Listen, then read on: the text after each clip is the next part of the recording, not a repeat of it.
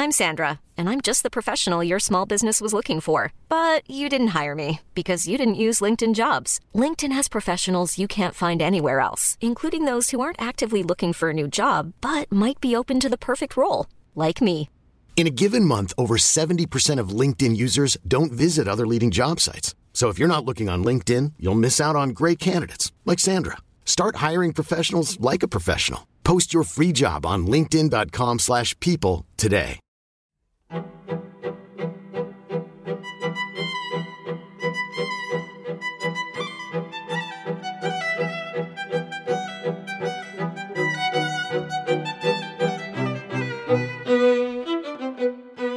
Partiamo dalla ricetta. Origini sarde, il bisnonno era di Ozieri, provincia di Sassari, la madre è catalana e lui nasce sotto il cielo pirata di Marsiglia. Non poteva che nascerne un re, di quelli da tragedia shakespeariana, ed è proprio in Inghilterra che Monsieur Eric Daniel Pierre Cantona diventa The King.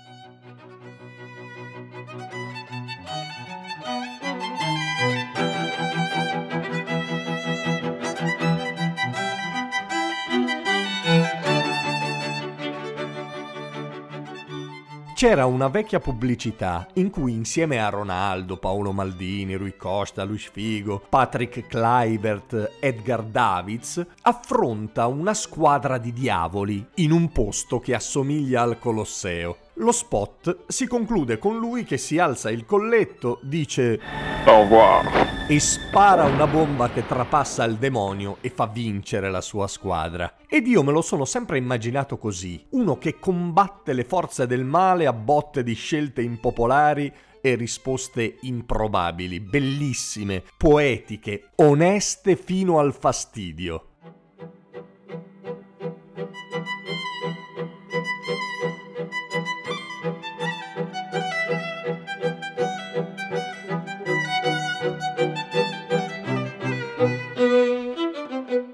Dopo aver giocato in Francia per Auxerre e Olympique di Marsiglia, inizia a piantare i tacchetti nell'erba della Premier League con il Leeds, per poi approdare nella squadra del suo destino, il Manchester United. È forse il protagonista principale della rinascita dei Red Devils.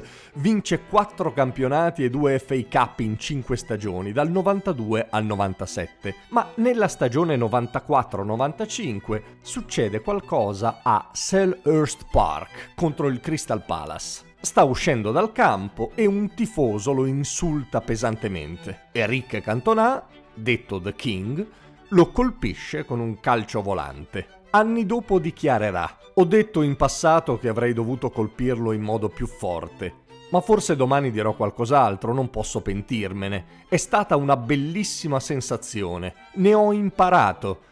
E penso che anche lui ne abbia imparato. Nove mesi fuori sono stati un lungo periodo e per un po' ho sofferto. Non è certo quello che andrebbe insegnato ai bambini, ma al contrario di molti che si sarebbero cosparsi il capo di cenere all'unico scopo di ridurre la squalifica, io ho apprezzato l'onestà. Se ne sta zitto per tutto il tempo in cui sta fuori dal campo, poi rientra, fa una conferenza stampa e la sala è zeppa di giornalisti che aspettano una parola da quasi un anno. Lui arriva, si siede e dice quando i gabbiani seguono il peschereccio è perché pensano che verranno gettate in mare delle sardine. Grazie molte.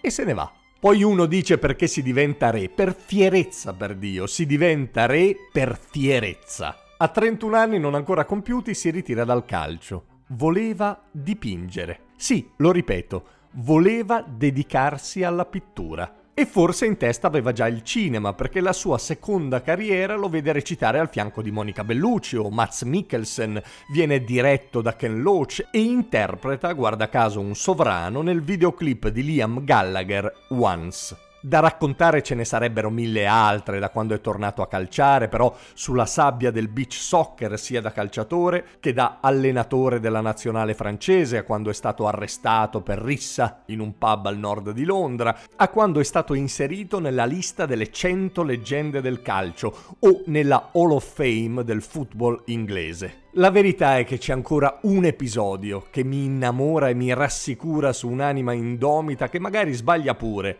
ma combatte sempre e come un leone. Nel 2010 Cantona porta avanti una crociata contro le banche e invita i cittadini francesi a ritirare contemporaneamente tutti i loro risparmi dai conti correnti bancari il 7 dicembre di quell'anno. Il presidente dell'UE, Jean-Claude Juncker, lo definisce irresponsabile. Immagino che lui si sia alzato il bavero e abbia fatto spallucce, come impone la fierezza dei re.